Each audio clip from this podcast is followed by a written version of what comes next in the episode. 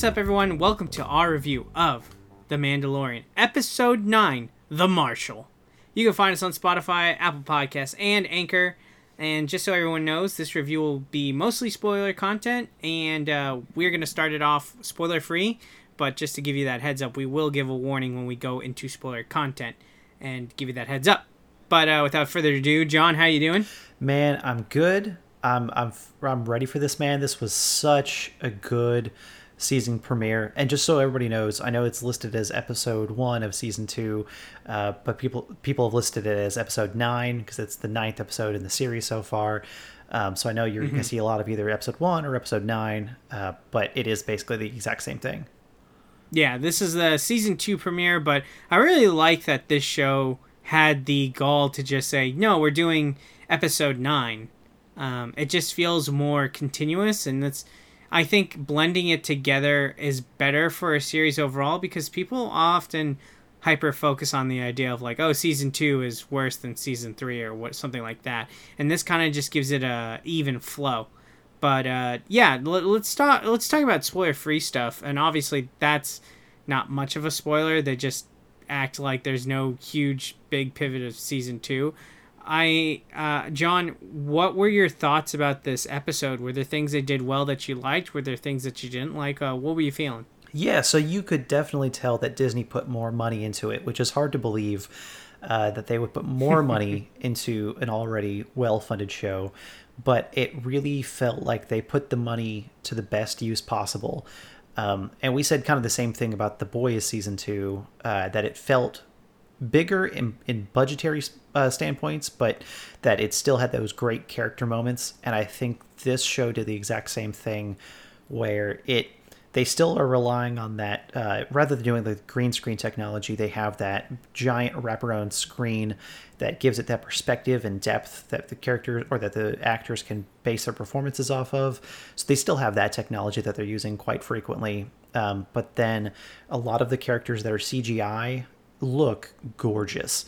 Um, but rather than pull a prequels and have um, rely heavily on CGI for all of their characters because they have the money now, they still had so many good practical costumes that I mean, I I, I think we both agree that we appreciate the practicality of it, but um, when they have practical costumes, it can sometimes feel like they've taken a step back in time and they're just using costumes from the original Star Wars. Um, and obviously, that's not a spoiler or anything, but it it it's a trade off of having that tangibility and the practicality behind it, but also mm. not having the same um, uh, physics and weight that you could have if you had a, um, a CGI character that you could manipulate in the way that you know it needed to be.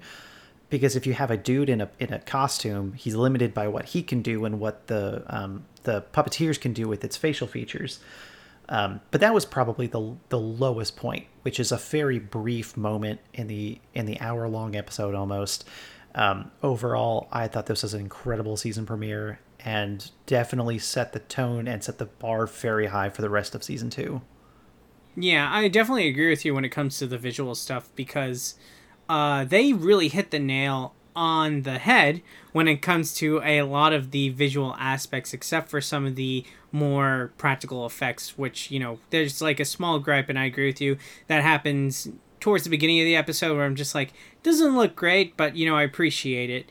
And what they do, what the, the big changes that they make from season one off the get go is that the the world feels way more lived in like the when you see the scale of things and what they did like i know they're using that rig to shoot the show but when they they had a couple of large set pieces in this and it felt like the world was bigger it didn't feel like it was smaller and emptier. You still get that emptiness obviously but when you're on in the on the planet that you're on it's supposed to feel kind of empty in certain in, in at certain moments of this episode. So i really did like that continuity. I really did like that improvement when it comes to how the world feels and the scale of it. So that is a good thing a good uh, change of life improvement as far as that. And uh, overall the story great. I loved uh, a lot of the choreography towards the end of the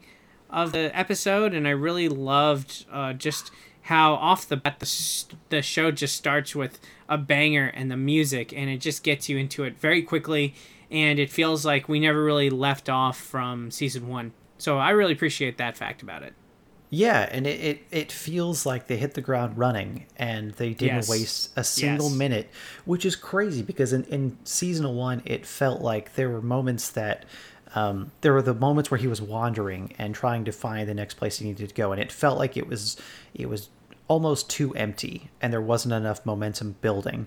But in this, like it was it was well paced while also feeling like they were using every moment incredibly well. So it's not too quick, but it's not dragging it all out. And um, I know in season one we talked a lot about um, filler episodes and just kind of these one-off adventures. And while I will say that the the overall um, episode, I think could have been um, could have been presented as a filler to some degree. It still seemed like it was uh, propelling the the main story arc forward while setting up um, future uh, future parts of, of the narrative later on down the road. Um, so you, it you say that because we get we get one of those tropes that we see in television a lot. That's like one of those one-offs, uh, and not spoiling anything, but it's definitely the the story that they set up. You know, it's like, oh, you know, we've got to team up and blah blah blah blah blah, and you know, I just came into this place. It's just mostly empty. Like, what happened to this place? It just it feels like the spaghetti western, but we've seen that trope so many times. Yeah, and even taking um, taking a setting and environment that we that we're familiar with. I don't want to say which planet it is, but it's a planet that we've been to many times before in Star Wars, and presenting a new area of it because when they go to these planets, it always feels like they just go to one particular town or city in it, and it, it leaves an entire planet unexplored. But even going to the same place that we've been to, but just a different area, a different part of town that hasn't been explored before, you're right. Like it gave it this new sense of um, like expansion and depth that we haven't seen, and introduced um, a re. Uh, oh, how do you call it? Reoriented or gave us a new perspective on events we've seen in other content. I'm trying to walk around this tightrope really well. Um, We turn a but- corner on a certain place we we've seen. Yeah, yeah. It, it gave us a, a They improved pre- on it. It presented an event that we've seen in another format and it gave us a new kind of context for it in the world that they have established on the mandalorian Yeah, for sure. That like the our, our perspective has changed on it. I think they definitely improved upon that. Um, because that well, basically what we're saying is we revisit a planet we visited before.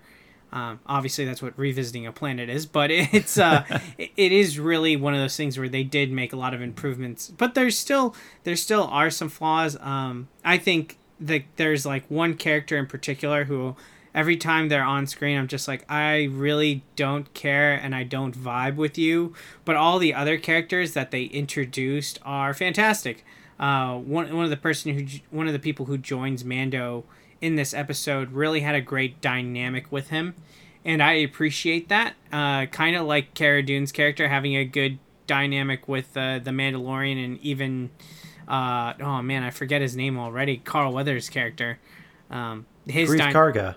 Greef Karga, yeah, and his dynamic with Mando. The characters who who just interact with him are great, except for this the the one that I'm speaking that I did not like. But the new characters are great. The old character I don't care for so much. Uh, and then the other thing, the last thing I want to say is that the way they integrated Easter eggs and hidden moments is just getting better and better when it comes to the Star Wars universe. Because I cannot tell you how much I hated the stupid dice thing from The Last Jedi, which Last Jedi is a better movie for me now after watching it a couple of times, but I still hate the dice and I still hate it in Solo and all the things they did with that movie. Whereas this, you have a ton of Easter eggs that are just not they don't they don't think you're dumb and at the same time they don't they don't act like you need to care about it. Like if you catch it, if you're a Star Wars fan and you see it and you're like, "Have I seen that before?" Nah, it's fine. It doesn't break the immersion of knowing it or not knowing it. And there were a couple things I had to go back and look at because I saw other people talking about, "Did you see this Easter egg?" And I'm like, "I did see that one. I didn't see that one, but I appreciate it." So, uh, that's the last thing I'll say about that. Great great job, Jon Favreau. And he wrote this one too. yeah no i mean that that wraps up pretty well my final thoughts on the non-spoilery stuff so let's go into the spoiler content spoiler warning. Uh, if you uh, don't want to hear anything, abort mission, get out of here. But let's get into it, John. Oh my gosh. Okay. What's the what's the first thing you want to talk about? The first thing I want to talk about is uh, we see Boba Fett's armor on somebody else, obviously. Uh, so I, what's um, Timothy Olyphant's Olyphant's uh, character? Oh my gosh, the Marshal. The Marshal, yeah. So we see Yes. it on the Marshal. It it's pretty funny to me. It kind of looks like um, somebody took a teenager's clothing and put it on an adult. It just doesn't seem to fit him. Um, He's so he, it's so weird because Timothy Olyphant's character, the Marshal, is so lanky, and when you look at Boba Fett's armor, he has like a when like the the way the actor looks in the original movies is that he has like a long sleeve sweater, and then they attach pieces of the armor to it so that it looks bulkier. Whereas Timothy Olyphant, instead of wearing like a long sleeve, like bulky sweater, it, or whatever, he's got his sweater is like slim fit. So Yeah. I'm looking at some dude who looks like he's about to go clubbing in like the in, like in Minnesota or something, and he looks like super super ready to get down with the ladies. Whereas Boba Fett looks like he's going to war. It's a, it's a, such a weird thing the underlay does because it's supposed to be the exact same armor. So that that Yeah. was the weird thing for me looking at it. But it, it was it was really interesting to see um, the fall of the second Death Star recon- recontextualized. That's the word I was looking for. Um, in in on Tatooine and how people Oh, yeah. celebrated um, that they felt like the uh, the Empire had fallen and that the um, the Empire's expansion had stopped, but then it just put them right back into the path of other warlords and uh, rival The- groups The mining company. Yeah, the, mi- the mining company or the mining guild or something like yeah, the mining group, um, and to see just to see this new part of of Tatooine that we haven't ever explored before, it it was a nice way of nodding towards a familiar setting while also re or um, while also giving us a new um, bit of content and rather than just rehashing the same idea over and over and over again. Um, so I really appreciated that. I thought the overall this is probably better than the majority of season one episodes, um, just in what they were able to accomplish. Um, CGI for the krayt dragon was spot on. It was so good. Um, you could definitely tell that they're ripping off Dune a bit from that character. Yeah, but they delayed Dune, so they can get away with this. That's fair. Disney saw that they delayed Dune, and they're like, "Perfect, we're not gonna get any trouble. No one's gonna care. For all you people who want Dune and can't get it, this is where you get your big worm content." Yes. Um, so, what from the episode really stood out to you?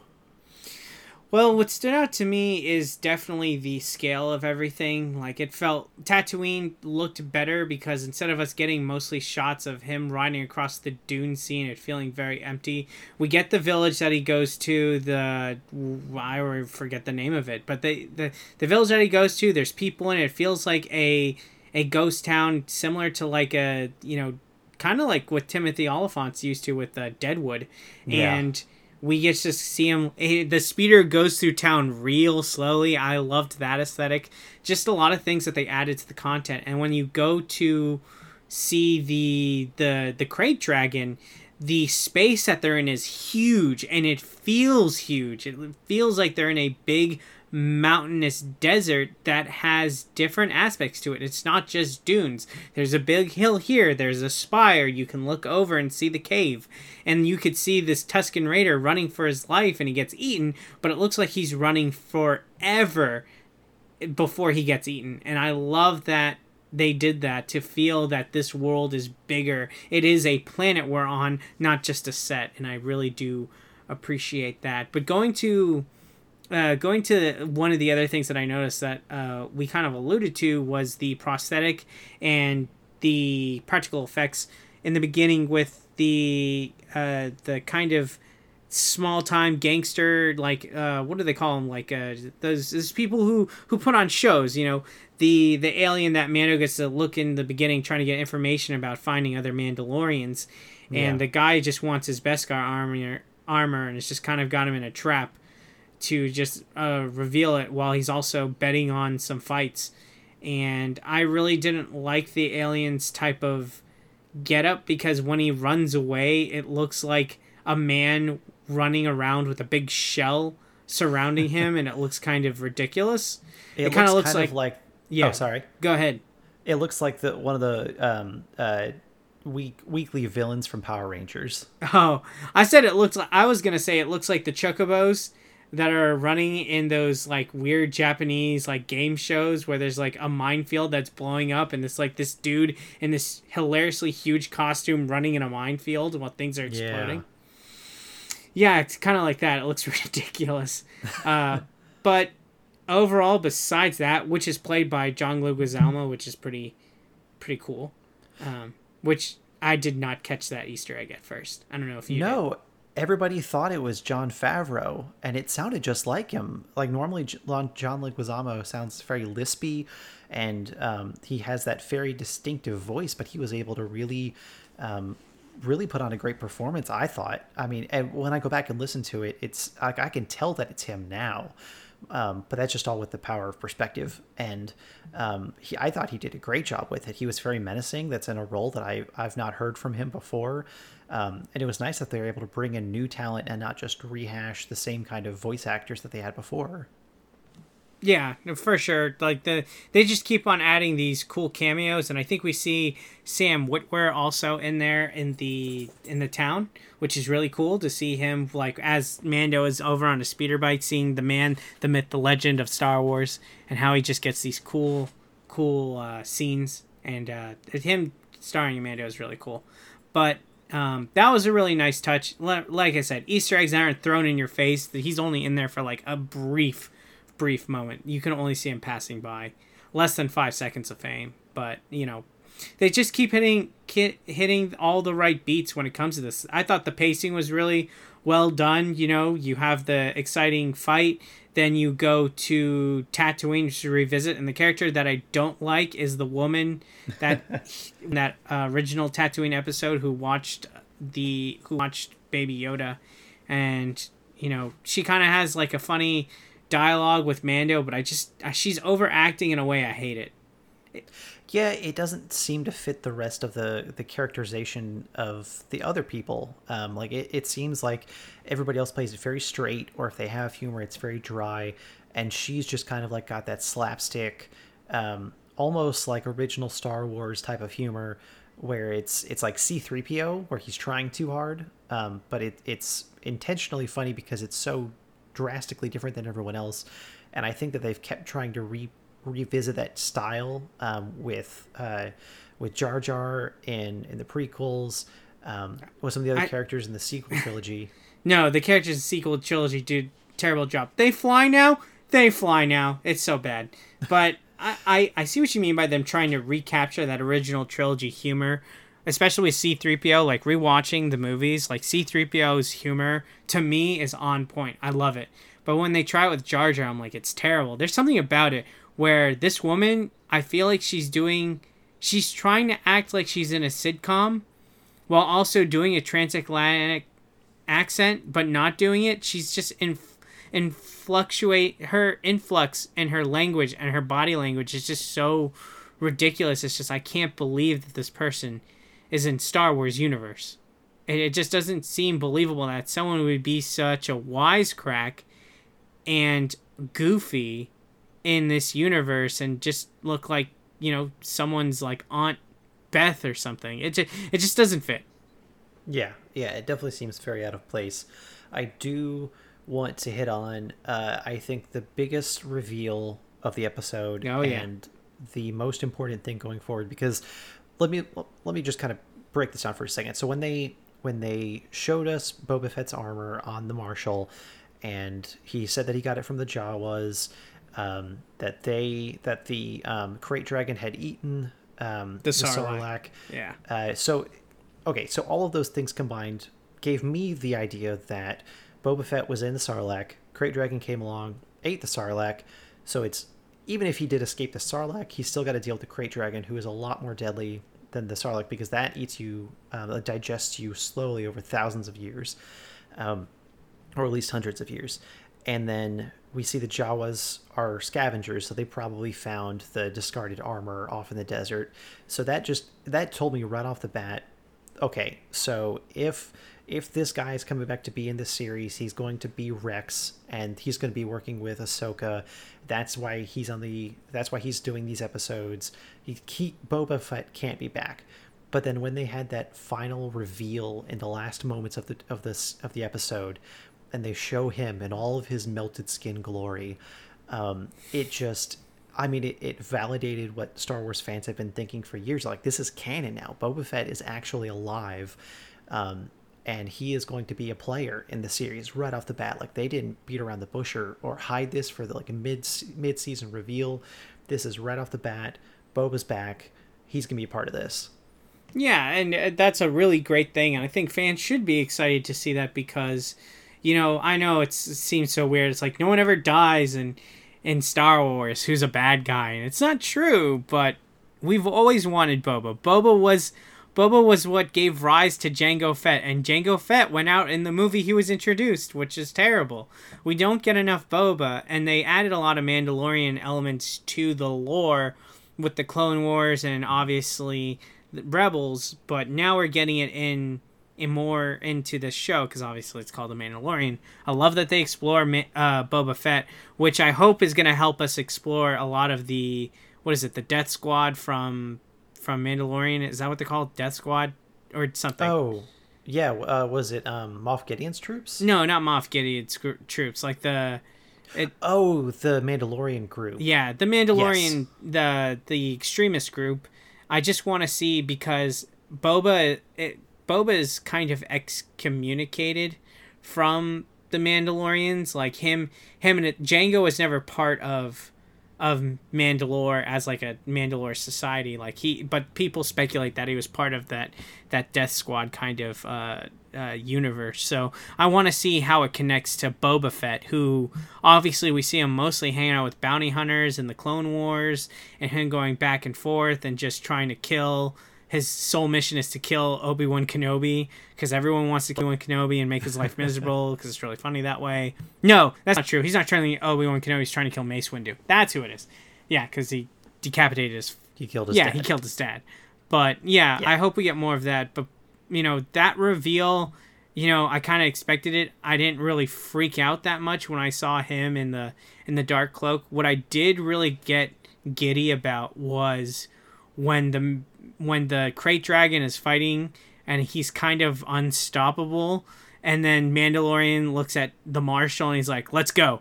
And they then the Mandalorian like theme swells and they turn on the jetpacks and they go into the air and reach the the top of that uh, cliff where the krayt dragon just spraying its like acid everywhere and killing people.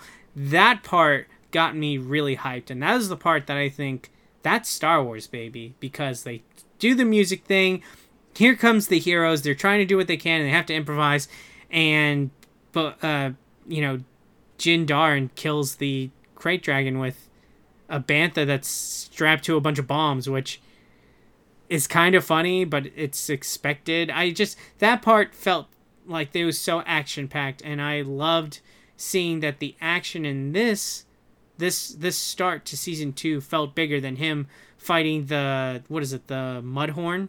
And him you know kind of like just getting flailed around. This one felt smarter it felt scarier. I, I very much liked that part. It was probably my favorite part of the whole episode.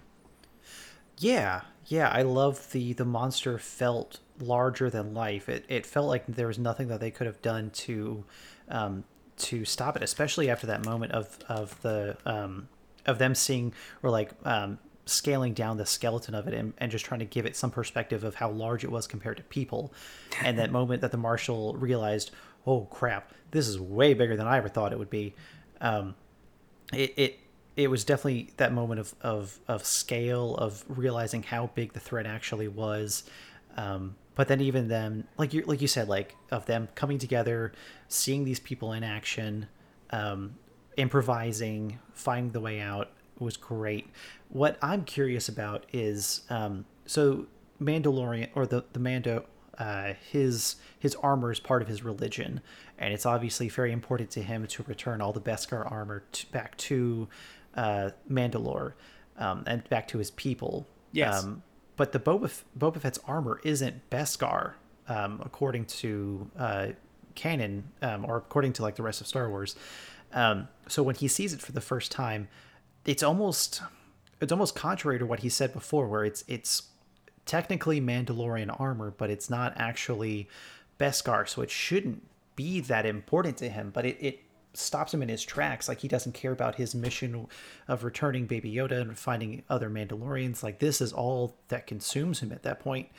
Um, and it, it, was just interesting to kind of see that switch of of how hyper focused he was on getting that armor back when it it really it was just like a replica of of the rest of Mandalore's um, style armor.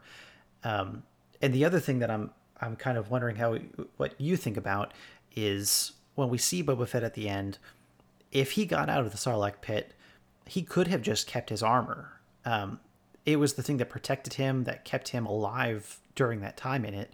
And so if he was able to escape, he would have escaped with it on. But obviously, if he gave it up or gave it to the Jawas, even for money or for whatever, then that's him choosing to part with that armor for water. So, I mean, potentially, like, but kind of like the marshal. It's like he needs water.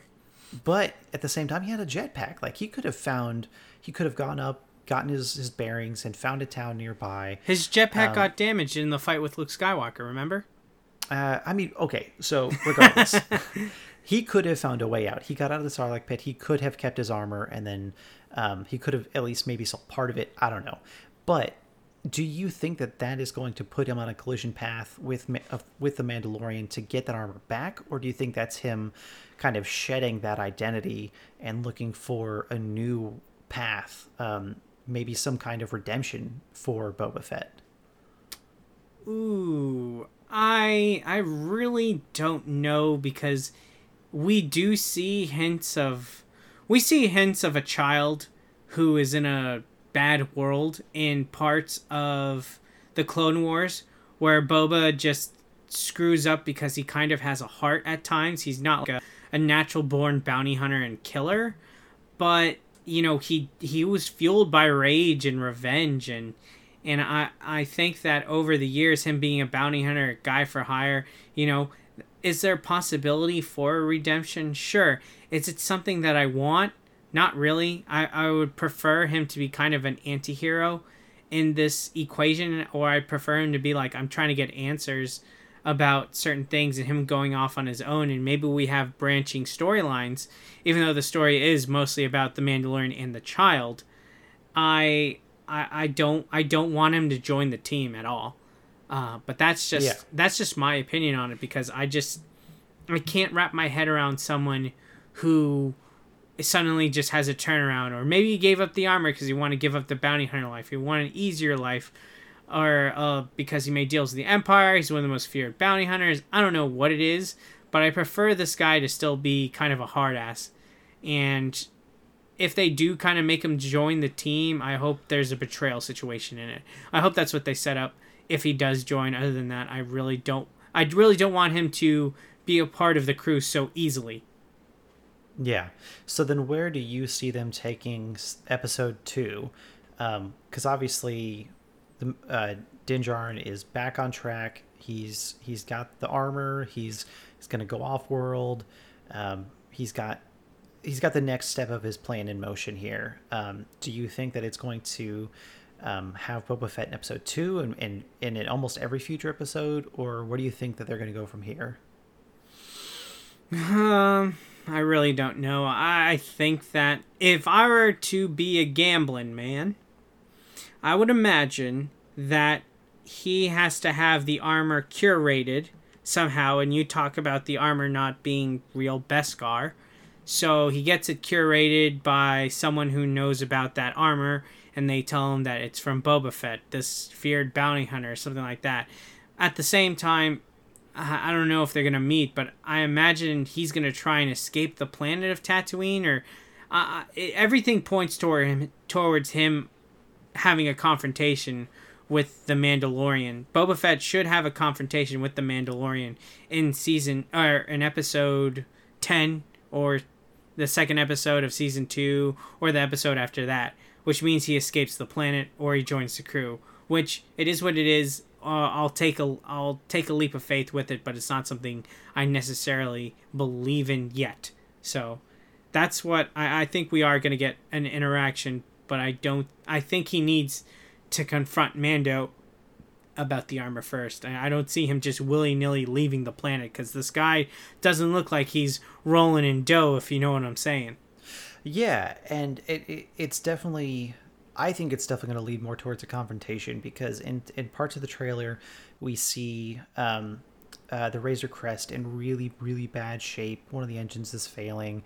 He's he basically crash lands onto an ice world, and um, and it makes me wonder if if he and Boba Fett are going to get into that confrontation, and Boba Fett's going to do that damage. He's gonna get into Slave One.